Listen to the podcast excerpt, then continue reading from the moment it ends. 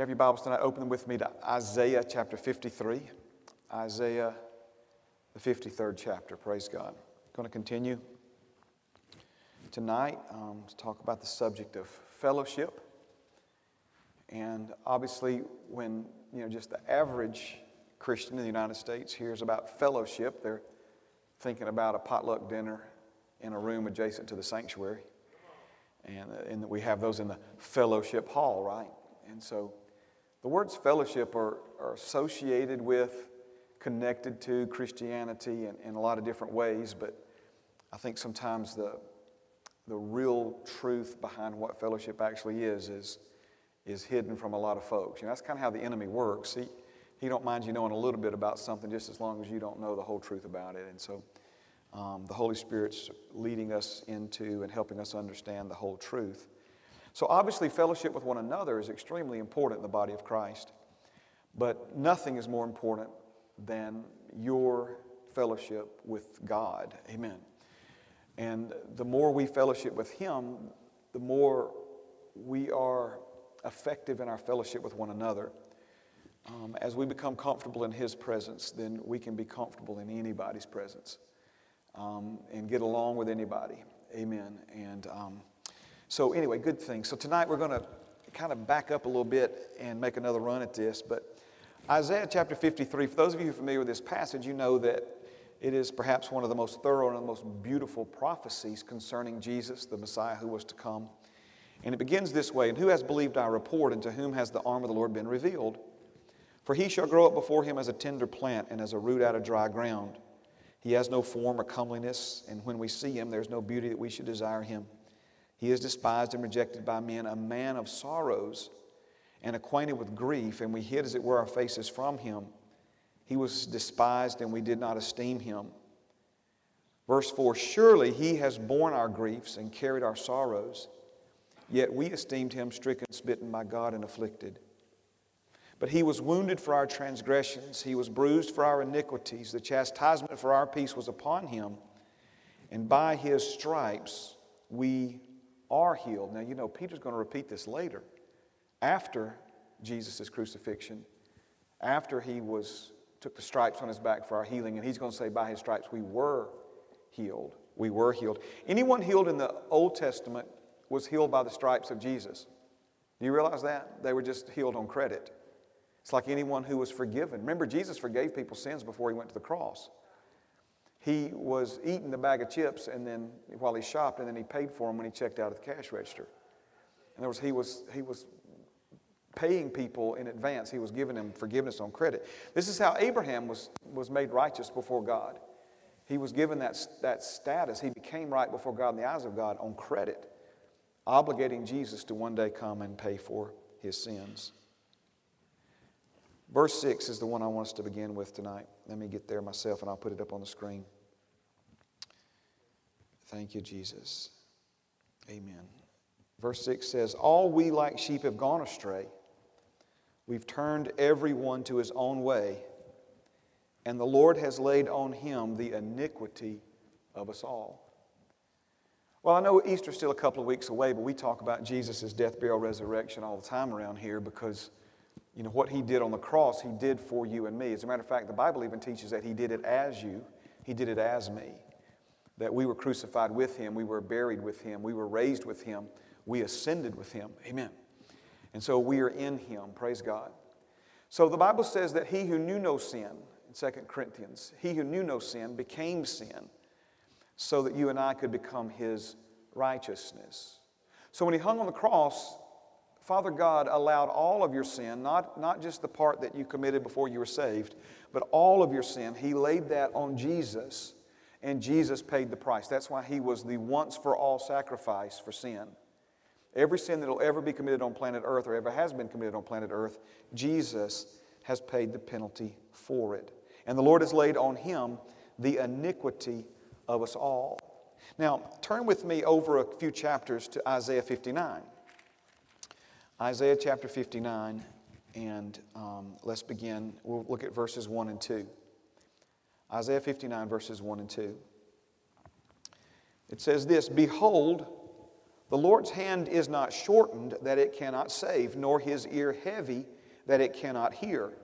But your iniquities have separated you from your God, and your sins have hidden his face from you, so that he will not hear. One more time. Behold, the Lord's hand is not shortened that it cannot save, nor his ear heavy that it cannot hear. But your iniquities have separated you from your God, and your sins have hidden his face from you, so that he will not hear. First of all, let's all say, thank God, that this is an Old Testament verse. And obviously, the resolution to this was the cross. The resolution to this dilemma was the blood of Jesus. Because before Jesus took away our sins, we were in this same predicament. By the way, an iniquity, there's, there's different, I guess, kinds of sin. And an iniquity, uh, by definition, is a willful act of disobedience. In other words, where you know it's wrong and you do it anyway. A trespass is still a sin, but it's kind of like you're out hunting and you stray over into somebody else's property and there wasn't a, a you know, you didn't know, you, you did it by mistake. So that's a trespass. Still an error, but it's not the same as knowing this is the boundary and just, you know, thumbing your nose in God's face and walking on across it. So he's laid on him the iniquity of us all because why? It was our iniquities that separated us from him. My iniquity, your iniquity, separated you from your God, and your sins have hidden his face from you. Did, notice that it doesn't say he hid his face because of your sin, it says your sin has caused his face to be hidden from you. Your sin separated you from him. But of course, we know if you're a student of the Bible or if you, if you know much about these things, and if not, praise God, um, you're here to learn tonight that this was unacceptable to God. You being separated from Him was unacceptable to Him. And even though He had not wronged us, we had wronged Him, He came to seek and to save that which was lost. Luke 19, right? He came to find you, and He came to make a way for you to come back to Him. Now, tonight, let's I'm, I'm, trying to, I know we're going to look at a lot of verses, but I'm trying to get to a certain spot. So let's turn now to 1 Corinthians chapter 1. For those of you who were worshiping other places this morning, this is where we began this morning in 1 Corinthians chapter 1.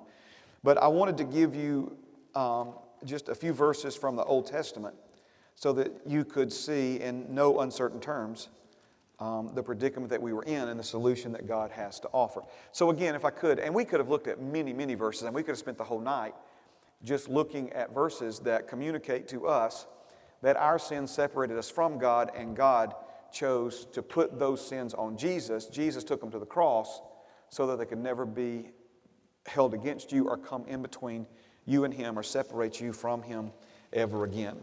All right, 1 Corinthians chapter 1 and verse number 4. It says this, I thank my God always concerning you for the grace of God which was given to you by Christ Jesus that you were enriched in everything by him in all utterance and all knowledge, even as the testimony of Christ was confirmed in you. We'll come back to that statement. So as so that you come short in no gift, eagerly waiting for the revelation of our Lord Jesus Christ, who will also confirm. There's that word again, confirm. So in verse 6, he says, The testimony of Christ was confirmed in you. Now it says in verse 8, that the Lord Jesus Christ will also confirm you to the end, that you may be blameless in the day of our Lord Jesus Christ. God is faithful. Somebody say amen to that.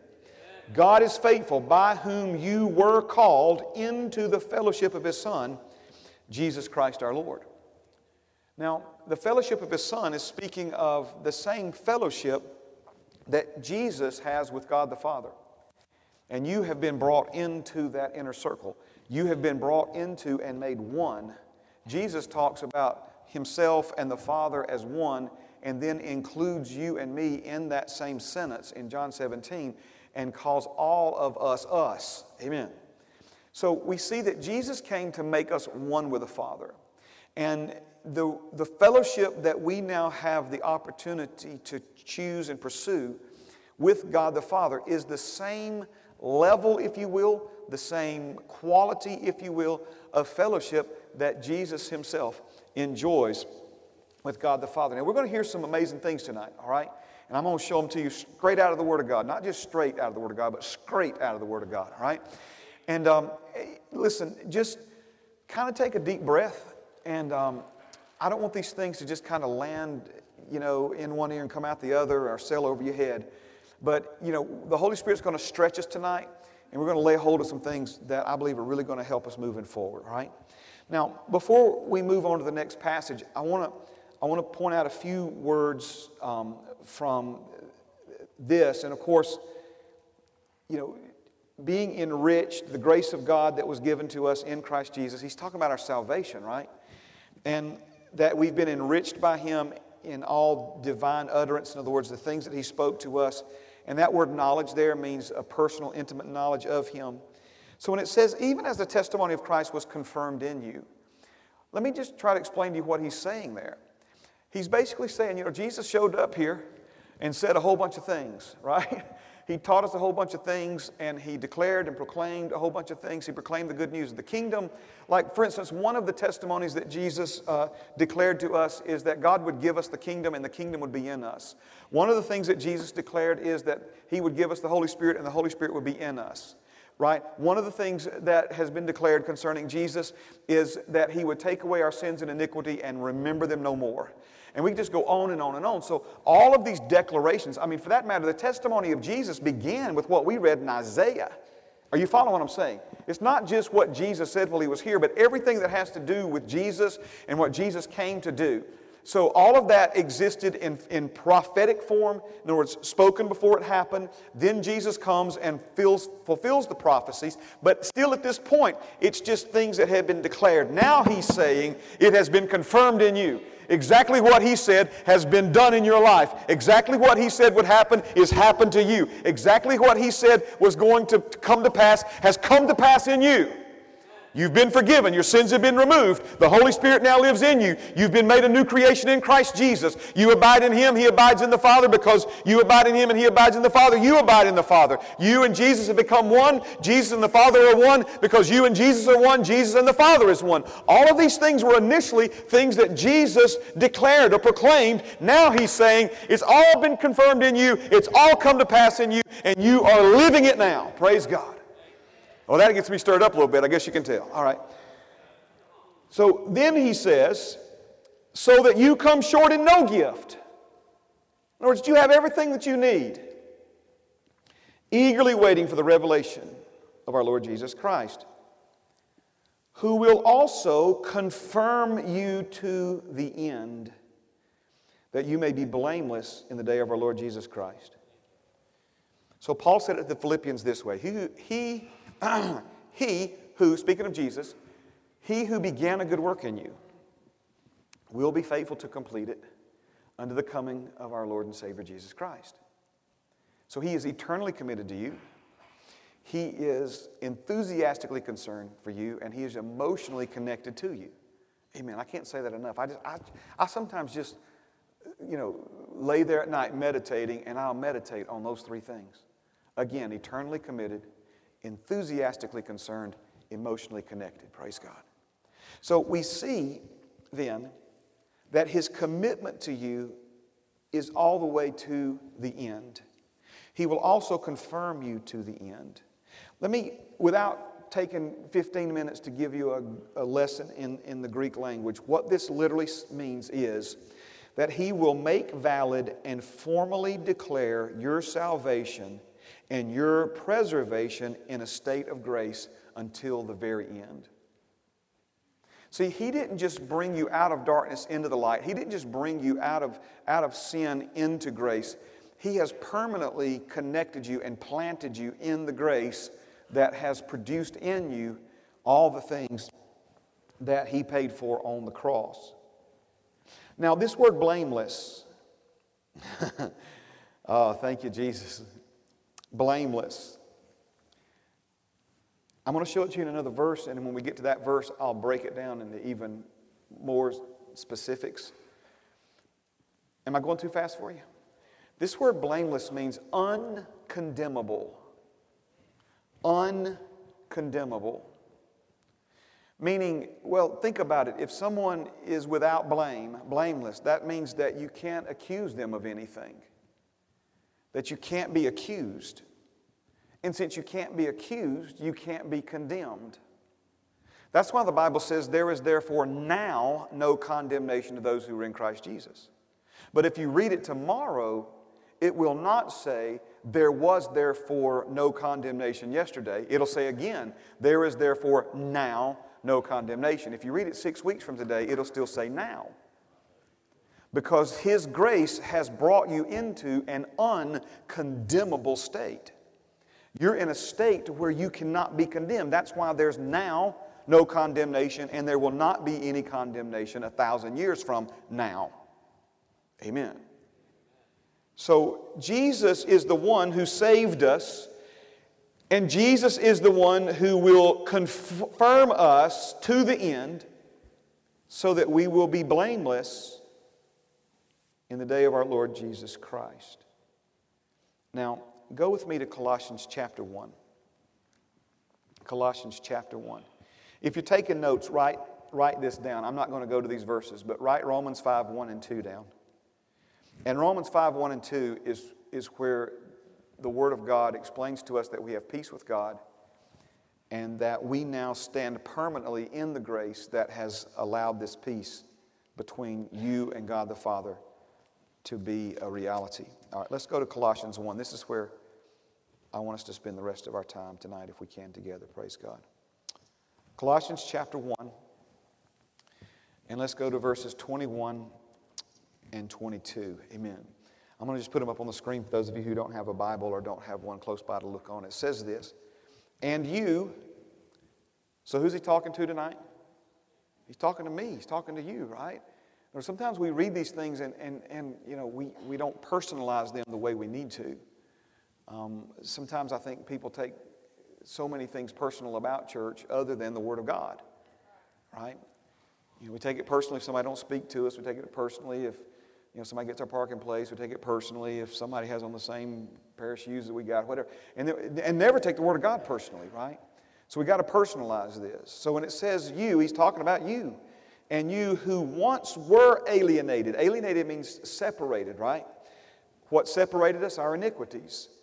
You who once were alienated and enemies in your mind by wicked works, yet now He, Jesus, has reconciled.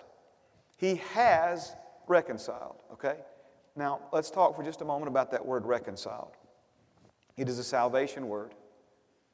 I'm here to offer to you tonight that words like propitiation, which means Jesus taking our punishment for us, redemption, which means He paid our debt for us. Justification means that He has justified us. One way to remember what justified means is just as if I'd never sinned. I love what Brother Copeland says grace is God's desire to treat you like sin never happened. Grace is God's desire to treat you like sin never happened. All right? So justified means that just as if I'd never sinned. So he was our propitiation, he was our redemption, he was our justification, and now we have this fourth word, reconciliation. Reconciliation means to be restored into a right relationship with. We've been reconciled. We've been reconciled, all right? So he's saying here that we were once separated, we were once alienated, we were once even enemies in our minds by wicked works. But now, come on now, but now, right now, right now, he has reconciled in the body of his flesh through death. So Jesus has reconciled us to the Father. He has reunited us in right standing with the Father. He has restored us back into right relationship with the Father. Remember, right standing is not a means to an end, it is it is, it is, what am I, it's not an end in of itself, but it's a means to a greater end. In other words, we have right standing with Him because Father wants right relationship with you, and you can't have right relationship with Him unless you have the right standing. So the justification was necessary for the reconciliation. So listen to this. Yet now He has reconciled in the body of His flesh through death to present you. To present you holy and blameless and above reproach in his sight. All right, so who's holy? Who's blameless? And who's above reproach in his sight? He's talking about you. We're talking about what the grace of God has done for us. Now, notice it says to present you. He's saying to present you to the Father. To present you to the Father. Think about that now. Jesus is presenting you to the Father. How do we gain access to the Father? We gain access to the Father through Jesus. We can speak directly to the Father in Jesus' name. Jesus told his disciples, He said, Look, up to this point, you've asked me everything. He said, There's coming a day when you're not going to have to ask me. You can ask the Father in my name, and whatever you ask him in my name, he'll do for you. See, the testimony has been confirmed, right? He said that by way of testimony, but now it's been confirmed. We pray to the Father all the time in the name of Jesus, and we don't really think it's, pardon the expression, that big of a deal. But man, it used to be an impossibility. But we have access now. Why? Because He has presented us. He has presented us. All right, so I toyed around with some kind of way to illustrate this, and, and none of it really came out right, so I'm just going to shoot from the hip for a minute, all right? Um, you got a friend, you know, who has a really good job and you're looking for a really good job. And so he's going to introduce you to the boss who can hire you, right? And so he says, he says something like this. He says, all right, uh, I'm going to come to your house pick you up Monday, and I'm going to take you to my boss, and, uh, and, I, and I believe he'll give you a job. So he pulls up at your house on, on Monday, and you come staggering out in your pajamas with your hair all messed up, right? Well, see, you're not ready to be presented by him to his boss. See, you're in no shape right now to be presented. So you go, oh, hold on just a second, dude. Let's wait just a second, right? Let's get back in here, right? Now all of a sudden, this guy, he, he, you get, he gets you in the shower. He starts going through your wardrobe. He finds your nice gray suit. He finds your white shirt. He finds a tie. He, you know, some socks, not white ones, right? Some black ones that match the shoes. And, and so notice what is he doing? He's getting you presentable. He's fixing to present you to his boss. And he knows that if you're, in, if you're unpresentable, right, this isn't going to work out for you too well. So he's helping you get presentable. This is what Jesus did. Jesus made us presentable. He made us holy. He made us blameless. He made us above reproach because apart from holiness, blamelessness, and above reproach, we are unpresentable to the Father. We can't be presented to stand before Him in our iniquity. We can't be presented before Him in our sin and in our darkness, in our unrighteous state, in our unholy state. And so Jesus made us holy. He made you blameless. He made you above reproach so that He could then take you and present you before His Father. Think about that for a minute now. Think about that for a minute now. But why did he present you before the Father? Not because you're trying to get a job from him. He presented you before the Father in that state so that you could then have the same fellowship with him that Jesus has with the Father. Are you seeing this? Because we've been called into the same fellowship with God the Father as Jesus. Jesus is not jealous about that. Jesus says, okay, Father wants to have fellowship with you just like He wants to have fellowship with me. So let me get you ready so that you can enjoy the same fellowship with Him that I enjoy. And we'll all fellowship together. So he made you righteous. See, that's why he gave, he didn't just he didn't just call you righteous. He didn't just say, let's just let what you're doing count for righteousness. No, he made you the righteousness of God in Christ Jesus. He gave you the same right standing with God the Father that he has, so that you could have the same fellowship with the Father that he has. Let me ask you something tonight. Is Jesus holy? Is Jesus blameless? Is Jesus above reproach? Can anybody accuse Jesus of doing anything? You know what I'm saying? Can anybody say, "Oh, Jesus, you did"? Well, I mean, people do sometimes. They get mad at him, holler out all kind of crazy stuff. But thank God He's merciful to us. He knows better, and figures we'll figure it out better later on. No, see, He's without blame. He's without spot. He he he is blameless, holy, and above reproach. All right, let me, I got a ways to go here. Let me see if I can get to this. So, first of all, what does holy literally mean? In this, in this uh, passage, it means clean, pure, and separated from that which contaminates and defiles. He took us out of sin and death. He took us out of darkness and relocated us in light and life.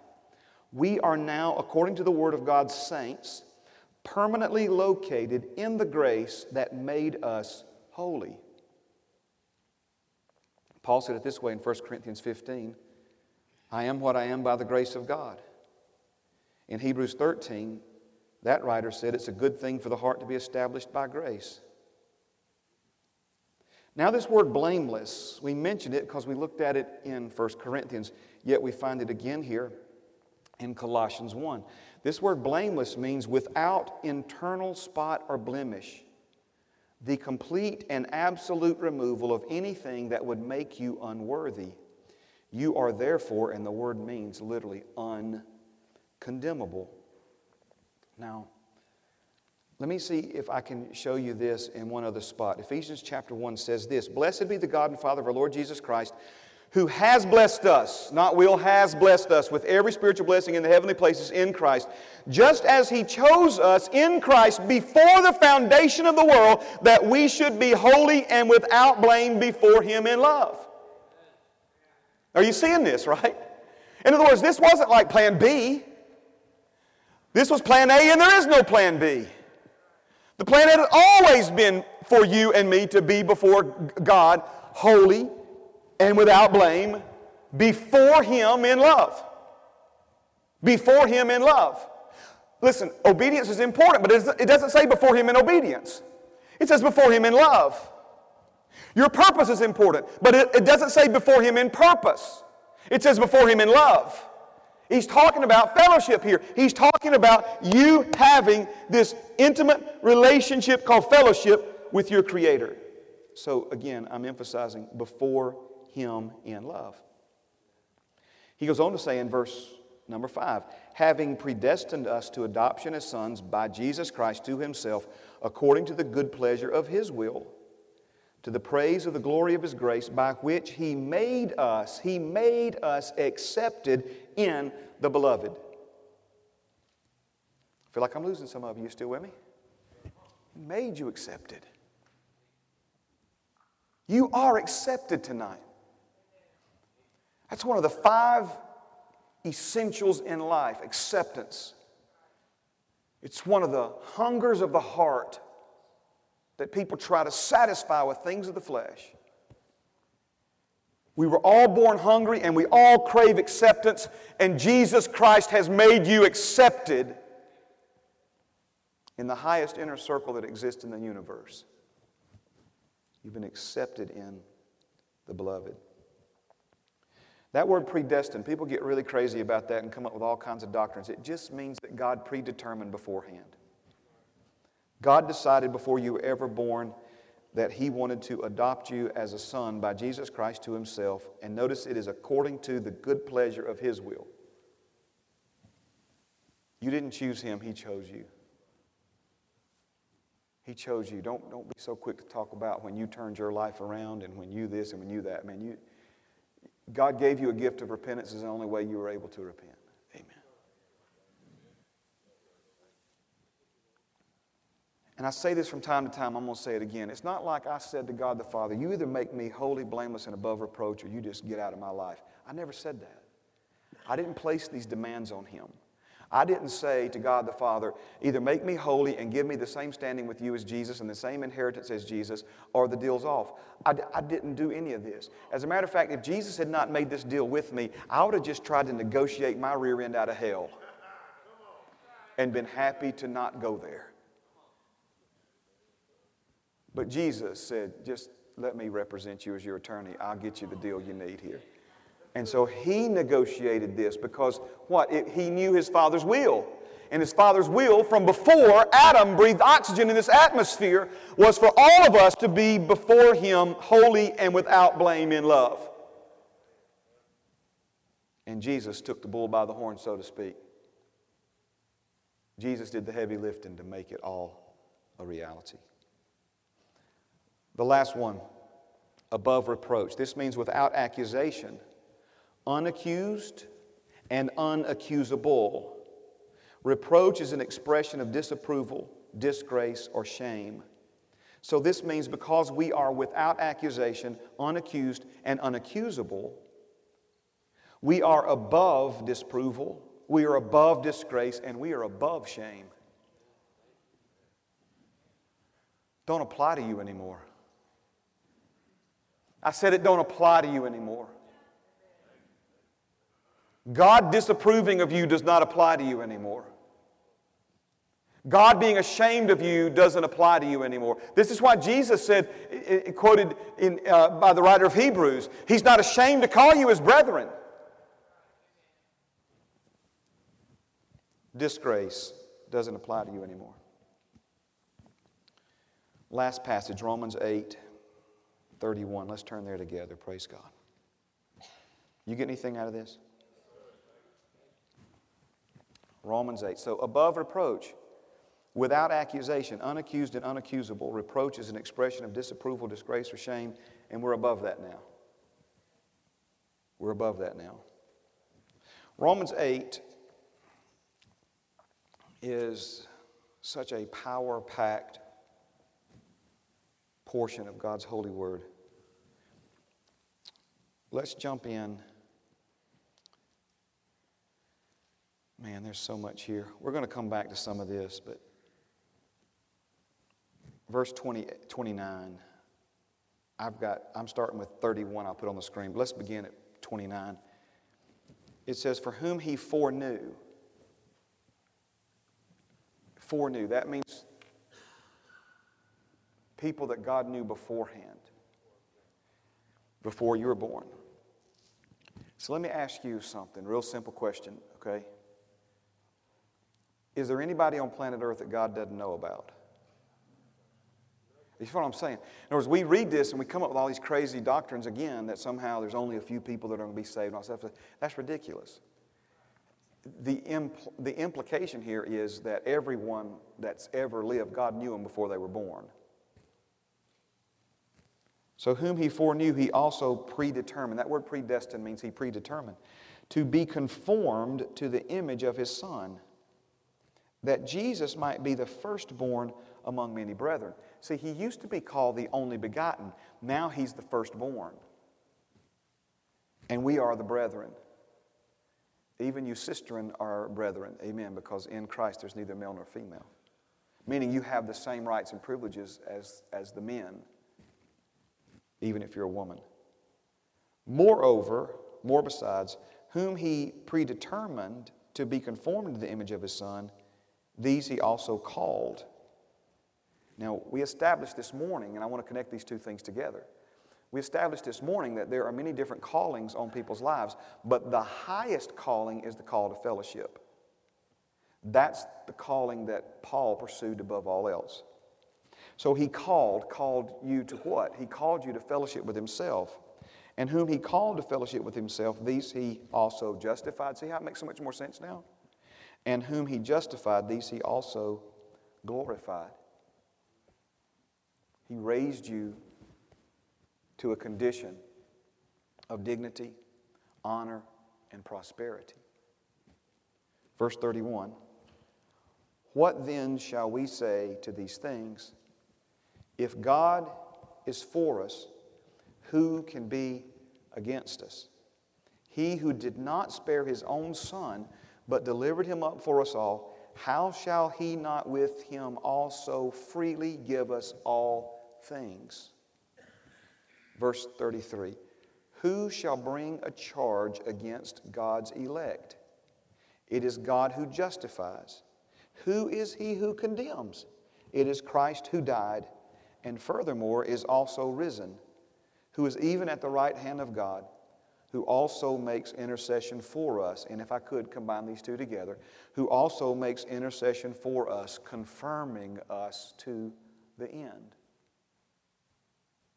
Now, this is what he's saying. If you understand a little bit about the legal system, you know that someone has to first bring charges against a person. And that's usually done, of course, by the prosecutor, district attorney, what have you. Once the charges are brought, then there's a trial. And after all the evidence is heard, there is a decision on whether or not someone is guilty or exonerated. And if they're guilty, then of course they would be condemned. So it is a, let's just say it this way, it's a multi-step process. Amen? Oh me? I'm sure nobody in here knows anything about that, but you probably have family members or somebody who might know a thing or two. All right. What he's saying here is that there's only two who are qualified to even bring a charge. Right? And the only two qualified to bring a charge are the ones behind you being justified. He asked the question Who shall bring a charge against God's elect? Now, the devil's an accuser, but accusations aren't the same as formal charges. Come on now, we all know that, right? Accusations aren't the same as formal charges. Who shall bring a charge against God's elect? Is God going to bring a charge against someone that he has spent priceless treasure to make right before him? In other words, he's on your side. Who is he who condemns? In other words, the only one who can condemn you is Jesus. Let me tell you why he can condemn you. It's because he came to this earth as a man and lived without sin. You do realize that, right? He came to this earth born as a man, lived as a man, died as a man, and never sinned. So the excuse that, well, you know, I mean, it's just what it means to be human. I mean, we all, we all, we all just put our pants on, you know, one leg at a time, and we, you know, we all, you know, do this and that. So, but we don't have that excuse anymore. In other words, if, if Jesus living a sinless life as a man, not that we weren't already separated from God and condemned already, but if he wanted to, that gives him the right to condemn us. Of course, the good news is he doesn't want to. He ain't trying to condemn you, He's trying to set you free. It would be like your defense attorney turning against you. You see what I'm saying? In other words, he's, he's the one interceding on your behalf. You ever heard this expression, let your attorney do the talking? Let Jesus do the talking. You understand what I'm saying here? Again, I'm sure that no one here, but you know, like, have you ever seen it on TV when the judge asks a defendant a question? And the defendant, if he's well trained, before he even says anything, he'll look to his attorney. And the attorney will tell him what to say, and he'll say, sometimes the attorney says it out loud, right? But the judge has got to hear it from the defendant. But nonetheless, I plead not guilty, sir. He's saying exactly what his attorney told him to say. Why is that? Because his attorney's there to navigate him through all that. He's not the guy who brings the charges. He's the guy who tries to get you exonerated from the charges. So now look now, because there's no one to bring a charge, you're uncondemnable. Why? See, people say, oh, you shouldn't tell folks that. They'll go use that as an excuse to sin. No, they won't. Not if you really understand what's going on here. Why would God do such a thing? Why would He run His neck out like that for you? Literally. Why would He take a bullet for you like that? Because He wants you. Because He wants you. I bet there's some folks in here that have done some pretty crazy things over the years because they love somebody. I don't mean to throw you into some fit of regret, but amen, we've probably done some pretty crazy things for love. And as even some of those things may have been very sinful things, nonetheless, if you can understand that just this much, then you can understand the extravagance